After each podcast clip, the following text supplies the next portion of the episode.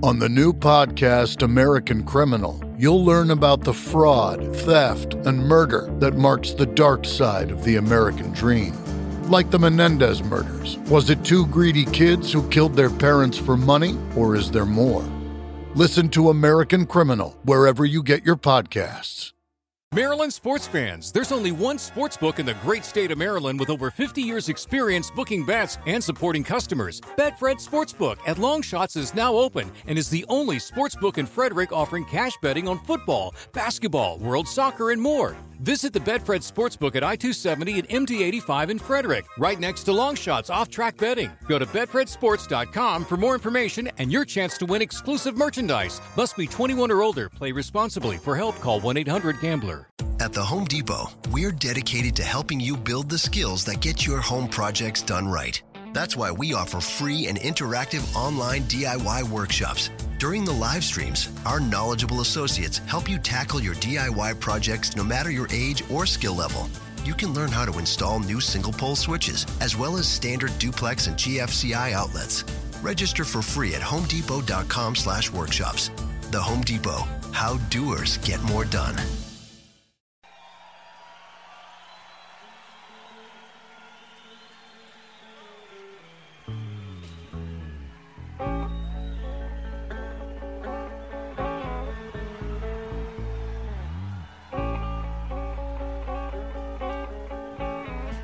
Welcome to Performance Anxiety. I'm your host, Mark, and I want to thank our sponsors, AKG, for sending us their Podcaster Essentials kit. It's got a Lyra mic and headphones, and they are high quality, low cost, and it's a great way to get into podcasting if you've ever thought about doing your own. I'm so pleased to release this episode. I have such a great guest in Donna Jean Godchaux. But I'm also joined by my good friend and former podcast co host, Tommy Caprio. Donna Jean has been part of some legendary recordings like Percy Sledge's When a Man Loves a Woman and Elvis's 68 Comeback. That was all before she moved to California from Muscle Shoals, Alabama. She moved just to have an adventure. Music wasn't even the reason. But then she saw the Grateful Dead, and she and her husband Keith joined the band and toured the world from 1972 to 1979 as part of the band. She's been doing her own music ever since, including a new remix of the song Shelter by Donna Jean and the Tricksters. I want to thank Donna Jean for joining me and Tommy for lending his Grateful Dead knowledge to the show. Check out the remix of Shelter wherever you get music, and check out Tommy's podcasts, The Unsolicited and I'm Walking Here. Follow us at Performance ANX. Coffee is always accepted at ko-fi.com slash performance anxiety. Merch like t-shirts, shower curtains, mugs is available at performanceanx.threadless.com.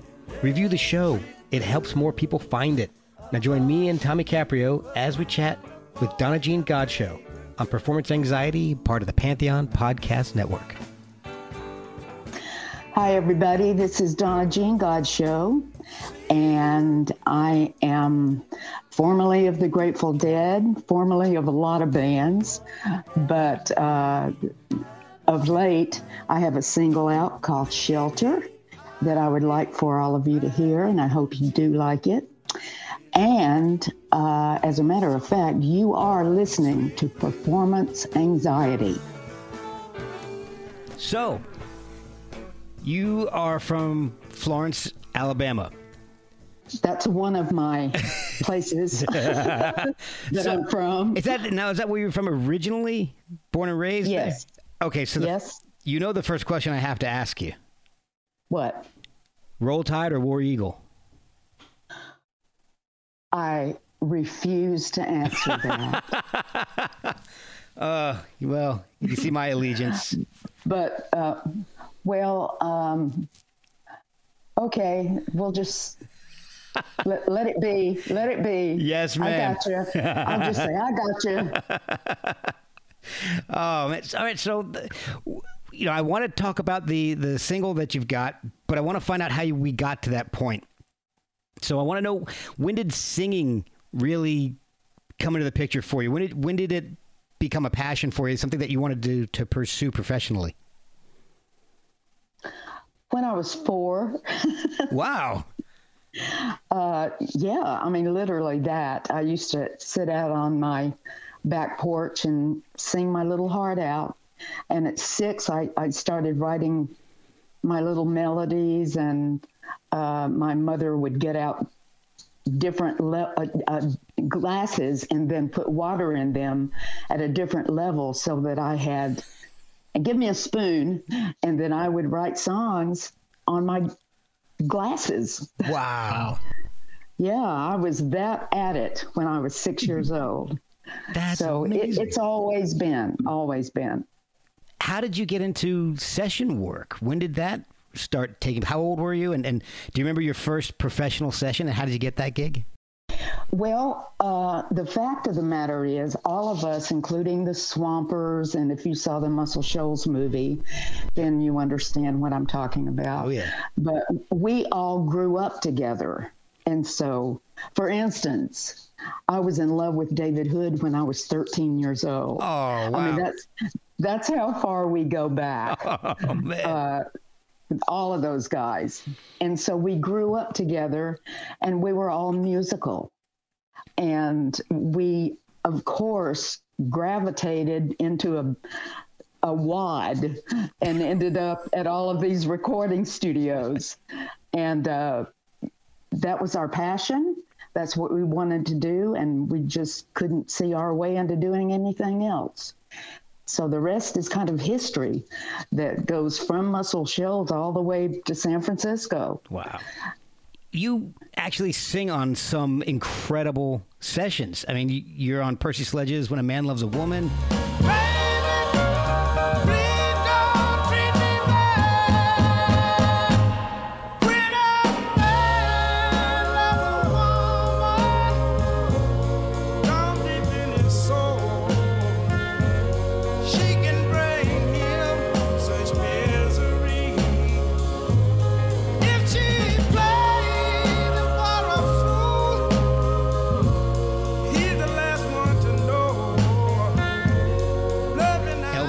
Suspicious Minds. And and I know there's a story behind Elvis's sessions with Suspicious Minds.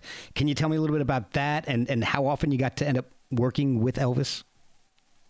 Well, uh, we did quite a few songs on that first comeback album.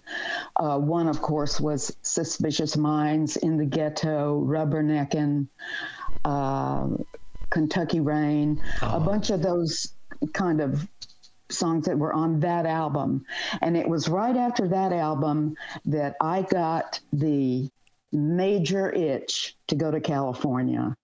And so I left what was a very lucrative career. Like you said, I'd sung on a whole bunch of even number one records, you know, and so I wanted a new adventure. When I went to, to California, it wasn't necessarily for anything musical. I just wanted to go to California and have an adventure. And boy, did I ever. I Um, do you mind certainly if got I- my wish. Hey Donna, this is Tommy. Uh, Do you mind if Hi, I, I jump in right there and ask the question too as well? I mean, the, so you were willing to give up music at that po- at that point just to try California out? Is it because you got burnt out from the studio work, or were you just ready for a new adventure in life? And if music happened, it happened. That's about it. What you said last is I wanted a new adventure. I had, you know, been in the South and really not gone a lot of places out of my stomping grounds. And I wanted California. I just don't know how to say it any any Well, better I, than I'm, that. actually, I'm actually in California myself, and I and I came out here with the same mindset. I grew up on the East Coast, and I wanted something different. So I get that. Well, if music had, if it ended up that music had anything to do with it, that would be great. But that's not the reason that I went out there. And so I was very much amazed when I got out there that everybody was into the Grateful Dead. And I, I didn't get it. You know, I came from, I, was a studio rat. And, and so I came from earphones and everything being very arranged and produced, arranged and produced, everything was. And so I had a controlled environment. And um I went to California, and in the Grateful Dead, it was the opposite. Absolutely. the opposite. Wow. And uh, when I heard that band, it was it for me. I just said, "Oh my gosh, I can't believe this! I, how in the world do they do that?" And I turned to the person next to me and I said, "When I sing again, it's going to be with that band." Man. And um, sure enough, there you go. So when when you say that you at the beginning, uh, was it were you a little afraid of the style of music because it was not controlled, like you said, or or it, it was very improvisational and you weren't exactly used to that? Was it intimidating at all for you? I wasn't scared of it. I was just, I wanted it. Mm-hmm. And so everything in me was, this is my new reality and I want to be in it and I'm going to do it. So I, I, wouldn't call it fearful. I would say exciting. Yeah. It was, a, it was an, that was part of my adventure was this exciting music that I didn't know about.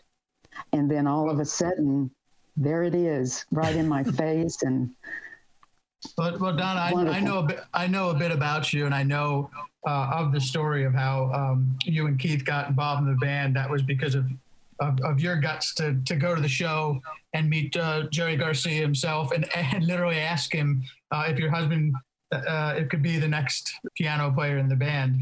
But but I was always, I'm always curious about you know how that goes because you, mentioned in, in other interviews before that that Keith was kind of at first intimidated and didn't want to, you guys, you know, didn't want to go backstage to first talk to, to Jerry about this. And then you, you, you uh, set up a time to meet with him. And so Keith becomes a keyboardist. So my question was, when was it established that you were going to be singing in the band or was it he got the job as a keyboardist first and then you showed up at sessions and then you're like hey you know what? I can sing a little bit. Or was that established from the first conversation we're both going uh, joining this band? Okay you just asked me about five questions. I'm sorry you're a little excited. Well uh, first of all keith was he was very inward. And so mm-hmm. he he didn't have that you know, I'm all out there and he was all in there, you know, as far as ex- expression. And so when Garcia came and sat down with us in the audience, uh, because Keith and I were too afraid to go down, uh, go backstage. Then Jerry came and sat down with us, and that's when I and Keith couldn't see that. He couldn't see that Garcia was sitting next to him. And wow. I said, "Honey, I think Jerry's hinting that he wants to talk with us." He's sitting right next to you. And Keith looked at Jerry. He put his head down on the table and he said, You'll have to talk to my old lady right now. I can't talk. and so and so I just let it rip. And I said, Keith is your next player, and I need your home phone number so that we can call you and set up a time to play with the band. And um, and he gave me his home phone number. And oh shortly thereafter is when that all happened. Now I'll answer one another one of Tommy's questions. I appreciate it. I'm sorry, I got excited. and uh, that was when we first met and played with Jerry. The band forgot to tell him that rehearsal had been called off. Oh, and so it was just him and Keith and me. And so Jerry and Keith played, and it was magical. And I, Keith and I had written some things, and I was singing them, and that we played Garcia. And then he called in uh, Kreutzmann and Kreutzmann and Garcia and Keith played, and it was magical. Supposed to be, I, I guess you would say. Yeah. And uh, at the time, Jerry invited me to be in the band as well. No, it was the next day. I'm jumping ahead of myself a little bit. So the the next day was full Grateful Dead rehearsal. That was on a Monday, and after Grateful Dead rehearsal on Monday, Keith was in the band, and uh, Jerry asked me to be in the band at the same time, and I said I, I I just want Keith to get to do it first. You know, let him let him have at it. Oh wow! And I'll just lay back and you know learn the music, and then we'll see what happens later. And uh, so it was. Keith did two tours with them, and then I joined. Oh, okay. So, so that was the delay in the whole Keith and Donna thing. When you guys first joined the band, you know, based on the years, uh, one of the, one of my most favorite albums of all time, but also a great album, Europe '72. Oh, of course. Yeah, of course. It's, that's a lot of people's favorite. And so I, I, you know, when when I'm looking at the years that you guys were in the band, and then also the year that when that first came out, I'm thinking, oh wow, they were just there, and yeah. you know, relatively new to the band, and then here they are doing European tour and recording, and I'm thinking, I, I, I assume that was the first time that you got been overseas at that time. Are, are, you kidding? Of course. so a bunch of, of young kids touring the world. What a, what a what what a way to jump right into it, right? Yeah, and uh, you know, I had the distinction of being the only female in the band and was ever in the band and ever was in the band, but I had to get out on stage. It was almost like being naked or something, you know, because yeah. because all of the uh, the fans, it's like, what is this girl doing with our boys? My band, my band. Mm-hmm.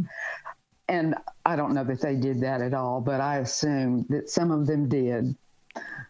And uh, so it, it was, it was, um, well, let's put it this way it could have been a lot tougher than it was if I were not as tough as I am.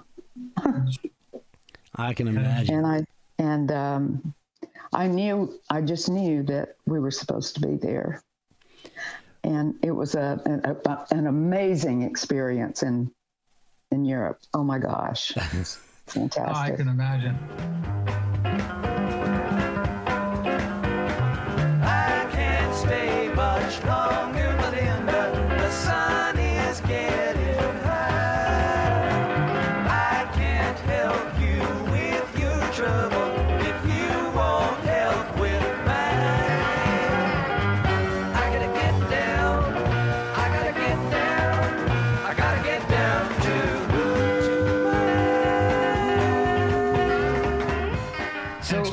You know a girl from Alabama, and you know then California, and then the next thing you know, you're in Egypt at some point. Yeah, I, I know.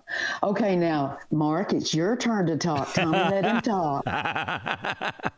so, so Tommy, Tommy brought up the Egypt tour, the, the, Egypt shows, and I wanted to find out a little bit about that because the, the, Grateful Dead was, I think, one of the first Western bands to play there in, in I, I don't even know how, maybe ever how did that come about? Was that something that the band wanted to do, or did some?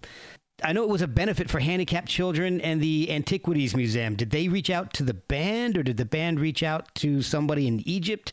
Do you know how that all came together?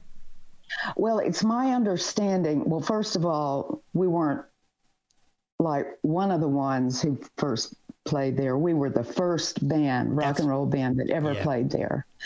But my understanding is that Phil got in touch with the Egyptian Department of Antiquities and had a rapport with them. And through Phil, uh, and he's an, an Egyptologist actually. Ah, okay. I mean, he's he's in there with all of that. And I believe it was really Phil who pressed that through for us to be able to do that. I can't imagine what it must have been like to be playing in front of in Giza, you know, in front of the pyramids. I mean, were you able to kind of take it all in at the time, or, or looking back on it, are you?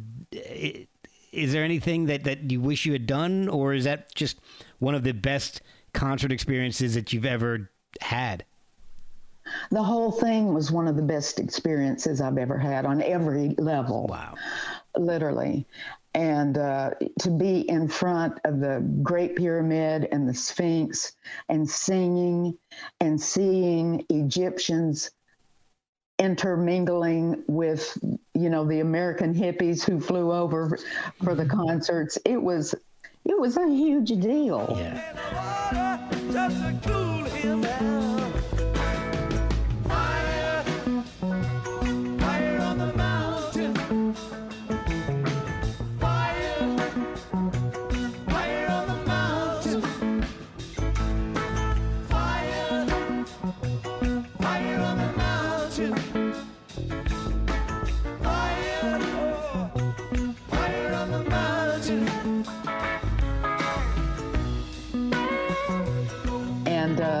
Everybody was listening to the same music and getting the same thing out of it. They loved it. Were you surprised by the amount of people who traveled over to Egypt from the States to see the show? Heck no. Now they're a loyal bunch, Mark. you got to be kidding me. I mean, it's If they quite had a a show trip. on the moon, they would have been there. That's quite a trip. well, Oh, I- well, Grateful Dead fans would have gone anywhere and done anything to be at that show. Seriously. I mean, it's not, Yeah, they- that's not your everyday concert fare. yeah, ex- No, that's for sure. Hey, hey, hey, Mark. Yeah. Do you mind if I ask Donna one more question? Go on. go I on, want man. to squeeze one in here, and then we'll move on to like just until into other music in a different era. Mm-hmm. But I wanted to ask. I, I have a quick question because I've always thought about this, and, and I've, I've read some things somewhat uh, that may talk a little bit about this. But the wall of sound, for those who don't know, the, the Grateful Dead for years played with a giant wall of sound, which is a, a wall made of speakers. And I was always curious. Um, for a singer, not just a, uh, someone who's playing a guitar or piano or, or drums, is that challenging to sing in front of a giant that giant wall? And when it finally did go, were you happy to see it go? Oh, was it challenging doing that? What in the heck do you think? I mean, here is the loudest sound system in the world, the biggest sound system in the world, playing the loudest music in the world. And I'm up there in the middle in front of the both drummers and and I have this little tiny little box in front of me that I can sing, that I can hear myself through. Maybe Maybe. uh, that was difficult. It was difficult. Yeah. Yeah, I bet. So when it went, you weren't you weren't too sad to see it go away. not too, not too awfully sad. Yeah, I just imagine what it would be like to stand in front of that. It's like having a wind at your back, like Oh, a God. pounding. Well, lit, that's literally the truth. You know, it puts out a lot of air. oh yeah. It's pushing a lot of air. You and Keith uh, strike out on your own, but you were actually also playing shows together while you're in the dead. When you left, was it just kind of uh, picking up and, and going working on stuff you were you were working on at the same time that you were playing with the dead, or was did you guys decide to just start something completely different with the Heart of Gold band? Well, now you're asking something I'm going to have to dig about. Uh, no problem.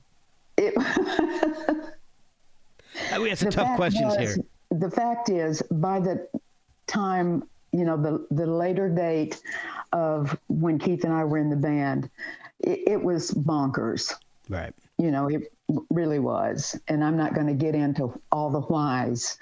And I had my son Zion, who was a little boy at that time, and Keith and I knew that we needed to be out of the band. We knew that we had we we had to, you know, for the sake of Zion and Oh yeah, yeah. and just our marriage and everything. I mean, it's tough, like a couple being in each other's presence and, you know, the, all the egos involved and everything. 24 hours a day, it was a tough gig. It- That was a tough gig. I can imagine. And working, as well, working together as well. Working Yeah, and together, working living together. together. yeah. And as well, the band knew that. So we had a meeting at Mining Keys house and they expressed where they were at and we expressed where we were at. It was a mutual decision. There was never any weirdness or anything like that.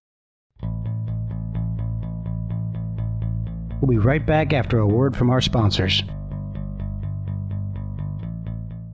Maryland sports fans, there's only one sports book in the great state of Maryland with over 50 years' experience booking bets and supporting customers. Betfred Sportsbook at Longshots is now open and is the only sports book in Frederick offering cash betting on football, basketball, world soccer, and more. Visit the Betfred Sportsbook at I 270 and MD 85 in Frederick, right next to Longshots off track betting. Go to BetfredSports.com for more information and your chance to win exclusive merchandise. Must be 21 or older. Play responsibly. For help, call 1 800 Gambler. Did you and, and Keith pick up immediately and start playing your own music r- right after that? Because you guys had been playing some shows in like I, I saw um, actually I saw a concert from '75 with Keith and Donna.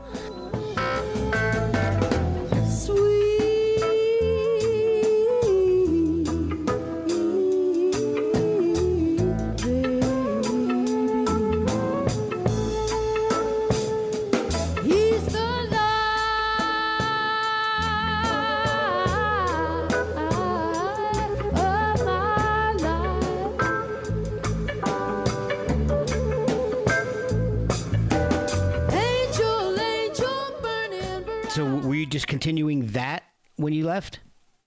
Well, we were continuing Keith and Donna, period, uh, in whatever form that took. Okay. And so it happened to be the Heart of Gold band. But it, after uh, we left the band, we went to Alabama for about six months and Okay. a much needed six months out on the lake and water skiing and and and Keith getting some sunlight and and and some exercise and he skied and you know we had a blast for six months and then we came back and that's when the Heart of Gold band really started and picked up and we loved playing in that band too and of course our good friends Greg Anton was in that mix and so was Steve Kimock who are two of my dearest best friends in the whole world Oh yeah. Mm-hmm. to this day Oh, Kimock's an It's, ama- incredible. it's musician. amazing.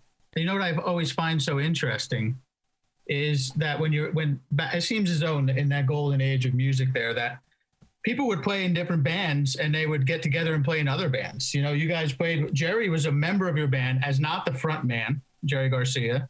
And then you, and then Bill would play with you guys, or you someone from the Wings would play with you guys, or play with uh, Keith. And, and, and so it, it just uh, do you realize that that how great that is and i don't feel like that happens anymore i mean it happens more in the in the jam band scene that that that you that you still play in than any other form of music do you ever think about why that is why is, is it is it just the the it get it gets messy with rights and music or or egos You know, it may get messy with rights and music today, but it back then we didn't give a crap about all of that Yeah. kind of stuff.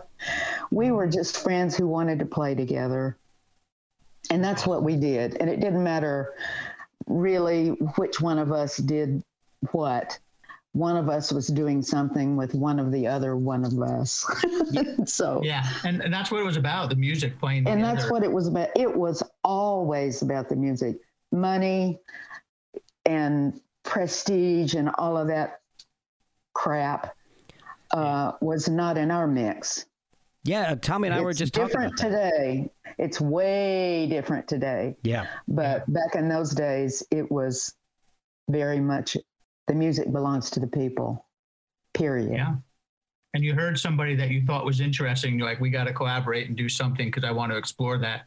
Now, like you said, or me and Mark had also talked about it, is just too much. Well, who's going to get credit for writing and who's going to, you know, uh, you know, gonna who's going to get the money from the tour? I've, I've got to just a check with my lawyers to make sure this doesn't conflict with my contract.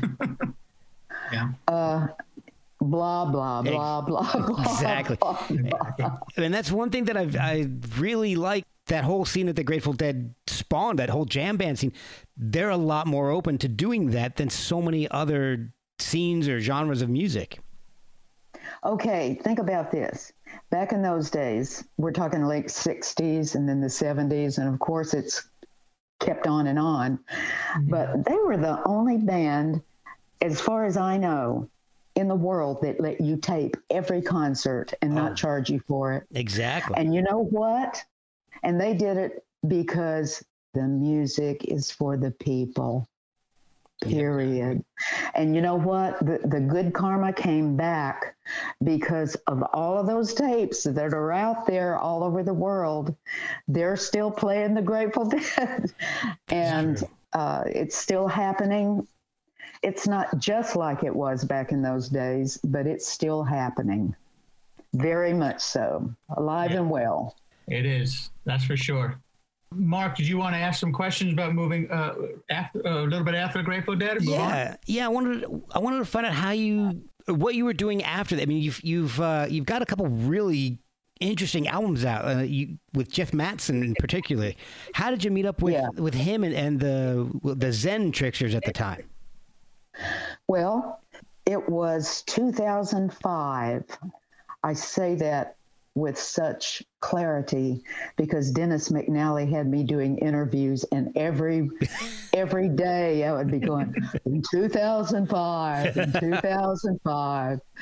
Um, anyway, in 2005, uh, there is this, or was this concert event in Bridgeport, Connecticut called the Gathering of the Vibes. And the Zen Tricksters were playing at that concert or festival, festival. And I got a call, I believe it was for Rob Barraco at the time. Maybe, I don't know, I can't remember that. But inviting me to come and sit in with them at that festival. And I did, and we just hit it off really well. And pretty pretty soon Jeff and I started writing together. And uh, the Zen Tricksters morphed into Donna Jean and the Tricksters. And then out of that, Jeff and I kept writing. And uh, we wrote songs together on the Donna Jean and the Tricksters album.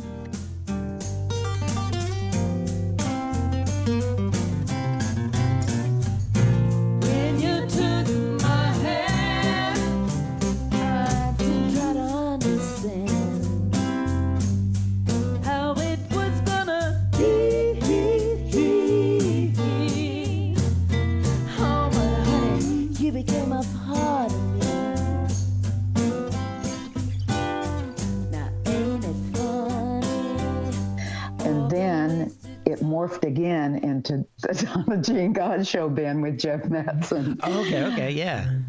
so that's how that kind of morphed and uh, so here we are and we have re-recorded somewhat or the correct language is remixed the Right. song shelter from a song that we recorded on the donna jean and the tricksters uh, album up in new york Right.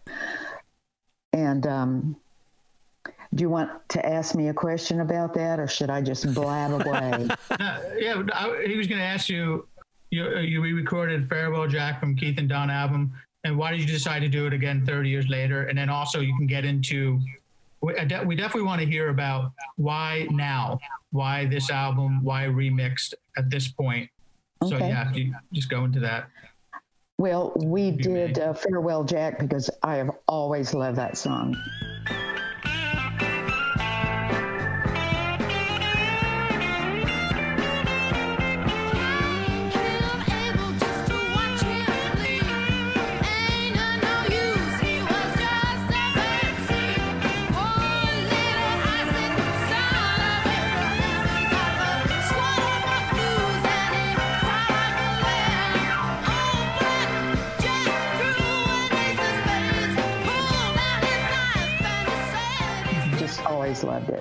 All loved it, and we wanted to do it, and so by darn, we just did it, and that's the long and short of that. And Mookie Siegel sang it, and he just did it great. So we're it stood the test of time into Donna Jean and the Tricksters. But anyway, to get back to your the second part of your question, Tommy. Uh, I asked too many questions. I'm gonna go. no, But, no, you're but, this is, but, but this is interesting. It really is because I'm you know, there's a reason you. why you want to do this again. I think in Yes. these times. Yeah. But but know that I'm just messing with you. I'm not Oh, it's okay. okay. Um, uh, but trust me, I'm, I'm just happy to be here. Well, we recorded Shelter, which Jeff and I wrote, and it turned out really well. I mean, it's it's really good, Yeah. but there was some things that were missing in it for me and for Jeff. And uh, I don't know if you're a writer or what, but when you do something, you hear it in your head first, and then you, when it comes to fruition, you want to be able to hear it like you heard it. And there were things that were missing. And uh, so, all of these years since 2007, when it was released, Jeff and I have talked about redoing, especially the background vocals on the choruses. I wanted them, we wanted them to be really strong and more gospelly sounding and just kick your butt vocals on those choruses. Right. And we just did not get that in the studio. It did not happen. And so here we are in this pandemic, and we have the time to do it, the place to do it. Nobody has to travel. All of that stuff is one issue. The other issue is the song Shelter is a hundred times more relevant today than it was back when, Je- uh, well, I wrote the lyrics to the song, uh, more relevant today than it was back then. And I, as I listened to it and thought about it, I just thought, well, the time is right for that song. Its time is right now. So I got on the phone with Jeff and I said, I want to do this. I want to take this to the studio in Muscle Shoals, which our best friend Jimmy Nutt owns, and it's called the Nut House, and it's the premier recording studio now in Muscle Shoals. Anyway, so we got the hard drive, uh, brought it down to Muscle Shoals, had it brought down to Muscle Shoals, and I got my girls down here. There are three girls who do most of the background vocals on anything that's recorded in Muscle Okay. Shoals. So I got them on the session and they just kicked butt. Nice. If you listen to the song, Oh yeah. uh, they they nailed it. They did exactly what I had heard in my head from day one.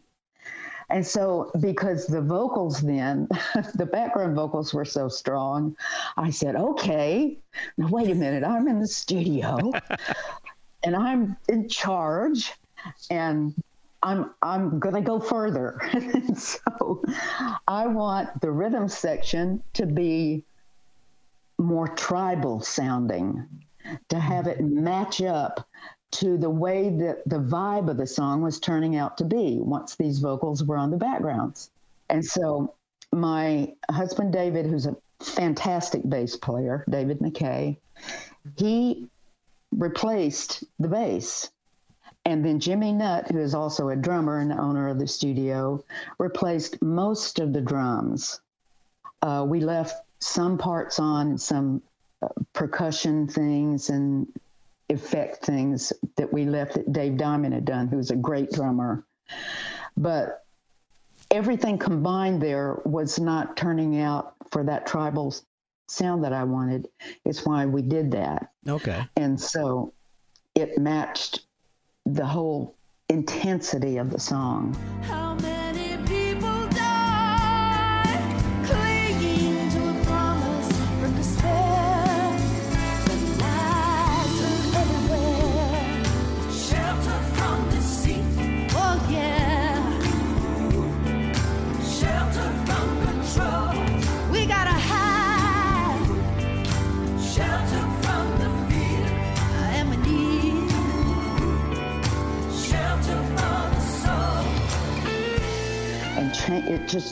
Changed it. It just absolutely changed the whole dynamic of the song, and it finally turned out to be what Jeff and I wanted it to be. And I sent it up to Jeff, and here I am in Muscle Shoals. He's in Long Island, and we get to do this during this pandemic. Can't go anywhere except I live in Muscle Shoals, where all these studios are, and our best friend owns the best one. So, hey, There put go. on a mask and put on a mask and let's get to it. So, I have a, a follow up question, something you mentioned before. uh, and saying that the song song is more relevant now than it than it was in 2007. Can you elaborate on, on, on what it is about this song and, and or the lyrics or the meaning behind the song that, that resonates now with, with the world we live in? Okay, well, when I wrote it, something was going on overseas that prompted me to write those lyrics, and uh, and then when I was thinking about it, you know, just this past year, I thought, okay, that song is a hundred times more relevant today than it was back when I wrote it, and so the combination of those two things the relevancy of the song today this whole pandemic we're in the global warming we're in the whole political atmosphere the whole everything atmosphere that the whole world is going through actually not just america Right. that there's something to this and so to put together that and the fact that jeff and i had been wanting to do this for years anyway we knew that the time was right for us to proceed and get it done and get it out there and let people hear it so that's exactly what we did So you remixed it, and it sounds awesome. I loved it. Yes, it's amazing. well thank you And uh, are you are you going to go back on the? Are you have you been up? Obviously, no one's been performing, but are you when that time comes again and, and we could? Are you excited? Are you going to? Are you excited about that? Do you are you miss performing in front of people? well i miss performing in front of people but i don't miss all of that travel you know when you're talking about going on the road you know for tours i don't see myself doing that. You know i i would do you know special things here and there with special people and you know where it was a something special. I would do you know in a heartbeat. But touring yeah. Uh, Yeah. So so if I want to come see you, I have to head down to the southeast eventually. Yeah you probably have to come to my house hey, Well, no, I mean, if you put you know, if you, No, we can do go that. To Muscle Shoals and, and listen. I still have family down in Alabama. We we can do that. where where in alabama Oh, the exact opposite corner of the state that you're in. Um, my family's all down in like around Dothan area, okay down by Well- actually in Enterprise and and uh, right off of Fort Rucker. Okay, well, we live what I call the elite part of Alabama, which is on the beautiful Tennessee River. And Yeah. we have two boats, and it, I mean, it's just, it's beautiful where we are. Northern Alabama is beautiful. It is. Mm, Yeah, especially Northwest. Yeah, yeah. So I, I have a, I have a question for you. We, you know, Tommy brought up touring and all, and we've talked about some of these amazing tours that you you, you always remember. And is there a, a performance or a tour that you'd rather forget? some some kind of weird mishap or anything like that, or Oh, not that I can talk. oh, Not that you can talk about. all right. But, uh, but, but, but, but I gather it's it's the those last few tours that she said she went on with the dead, and then before they realized they needed to get their kid to safety. Yeah. Well, we needed to get us to safety too, and, and they needed us gone too. So it was just, you know, that's what was supposed to happen. Well, you should write a book.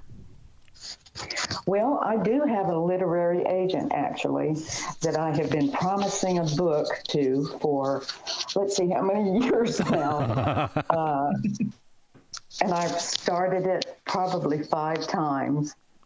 And, um, and I, I want to do it, and I probably will. But it's it's tough. It's like it, it's not just like writing words. It's like you have to re-experience everything Yeah. and uh, and it's just like it happened, you know. So it's it's not an easy thing writing a book, No, I can imagine. and then what to say and what not to say, and it's just loaded with things that you have to figure out and Potential you know, landmines. Yeah, a bunch of landmines. So we'll see. But I do, I do love to write, and I do have something to say, and You got uh, loads of great stories. and I will probably do that some sometime. Well, where can people find the new single? Well, I can tell you in one fell swoop how you can go just about anywhere and get it. And that is grab your pencils, people. Um, Oh, Tommy's got his. I already hear it. I'll type it. okay, Donna Jean and the tricksters dot here now H E A R now dot com. Okay. Donna Jean and the Tricksters dot herenow.com. That is it, you smart fella. I, was, I tell you what, man, public school is no Yeah, joke. You would. Is there Three a, Alabamians talking together. I don't understand. I don't even under, I don't understand what's happening. how's your mom or them? Donna Jean, how's your mom or them? Mom or Nan? well, they're yonder somewhere. Donna, is, it- does, guys- is, is there a social media presence uh, where people can follow you on online or Twitter, Well, Instagram? Jeff, you know what I did? I just took myself away from that.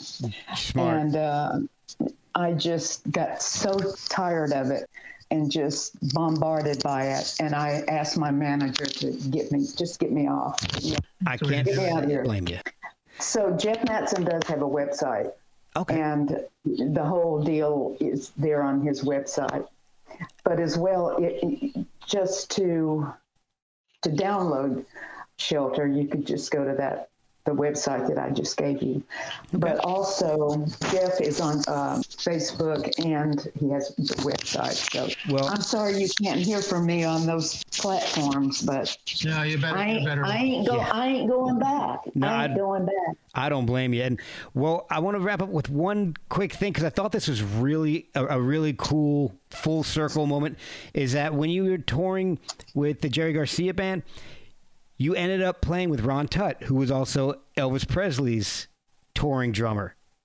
That's right. That so you know everything just comes full circle for you, Donna Jean. Yeah, and I'll bore you with another story Oh, please do. that um, no, I sorry. believe we were. I believe we were making Cats Under the Stars, and you know we'd been playing with Tutt for a while in, in the, the Garcia band, and and I of course knew that Tutt was Elvis's road drummer, and he knew that I'd sang on Elvis's uh, comeback album. But we never really talked about Elvis. You know, every once in a while he would mention it just kind of in passing, but we never had a conversation and talked about Elvis. And this one day, Tutt said he was not going to be able to come to any more rehearsals for a little while or record for a while because he had to go on the road with Elvis. Okay. And I said, and I said, well, Tutt, I don't know why I'm all of a sudden asking you this, but when you see Elvis next, would you tell him I said hello? And and he said, yeah, I sure will. And it so happened that a few days later, and I can't remember how many days it was, but not many, I had to have emergency surgery and I was in the hospital and I was out of recovery. And they just put me in my room and my phone rang and it was Ron Tutt. And he told me Elvis had died Wow. and um, and I and he said, and I saw him, and I told him what you said, and he said, "Oh, tell her I remember her, and I hope I get to see her again." Wow. And that was Great it. story. I mean, it's it's got That's a sad ending, but a great story. That's incredible. Oh my gosh. I think that's a good one to end on. Absolutely. Donna G. Can't you can't top that now. No, no. Donna G, But, but uh, I don't have I don't have any questions, but I do want to say uh, that this has been really fun for me and an honor. Donna, I do believe that you were part of the uh, the greatest, not only one of the greatest bands ever, but the greatest era that band ever played in. From the years that you were there, I thought they were at their best. And, I think um, so too, honestly.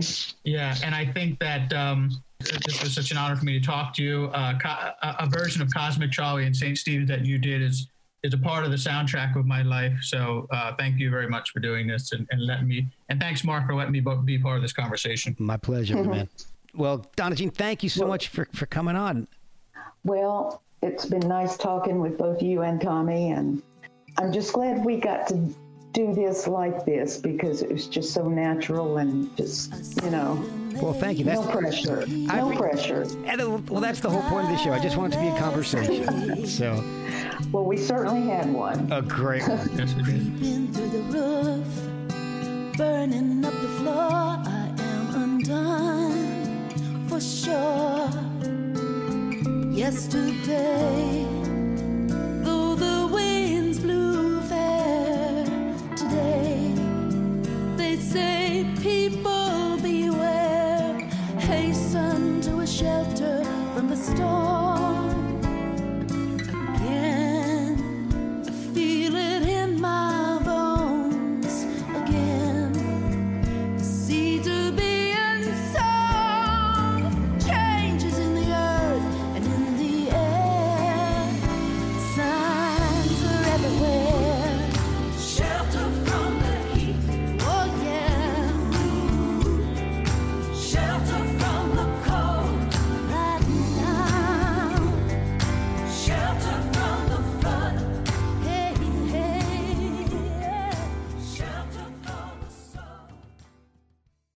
sports fans, there's only one sports book in the great state of Maryland with over 50 years' experience booking bets and supporting customers. Betfred Sportsbook at Longshots is now open and is the only sports book in Frederick offering cash betting on football, basketball, world soccer, and more. Visit the Betfred Sportsbook at I 270 and MD 85 in Frederick, right next to Longshots off track betting. Go to BetfredSports.com for more information and your chance to win exclusive merchandise. Must be 21 or older. Play responsibly. For help, call 1 800 Gambler. At the Home Depot, we're dedicated to helping you build the skills that get your home projects done right. That's why we offer free and interactive online DIY workshops. During the live streams, our knowledgeable associates help you tackle your DIY projects no matter your age or skill level. You can learn how to install new single pole switches, as well as standard duplex and GFCI outlets. Register for free at homedepot.com slash workshops. The Home Depot, how doers get more done.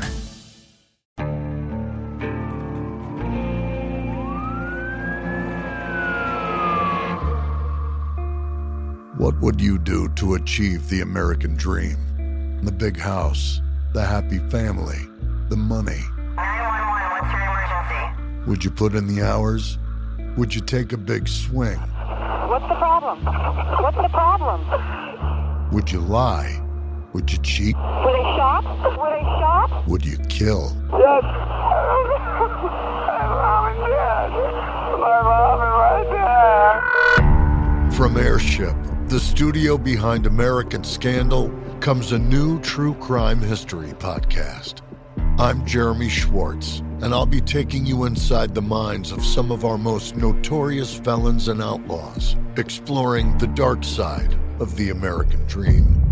In my new show, American Criminal, you'll meet the picture perfect brothers who killed their parents, the thief who stole babies, the crypto king who siphoned off billions, and plenty more. From assassins and gangsters to killers and con artists. Whatever the case, whoever the criminal, you don't know the full story. Until now. Don't miss the debut season of American Criminal, The Menendez Brothers, beginning February 29th. Listen wherever you get your podcasts, or to get early ad free access to the entire season first, plus hundreds of other ad free history podcast episodes, subscribe at IntoHistory.com.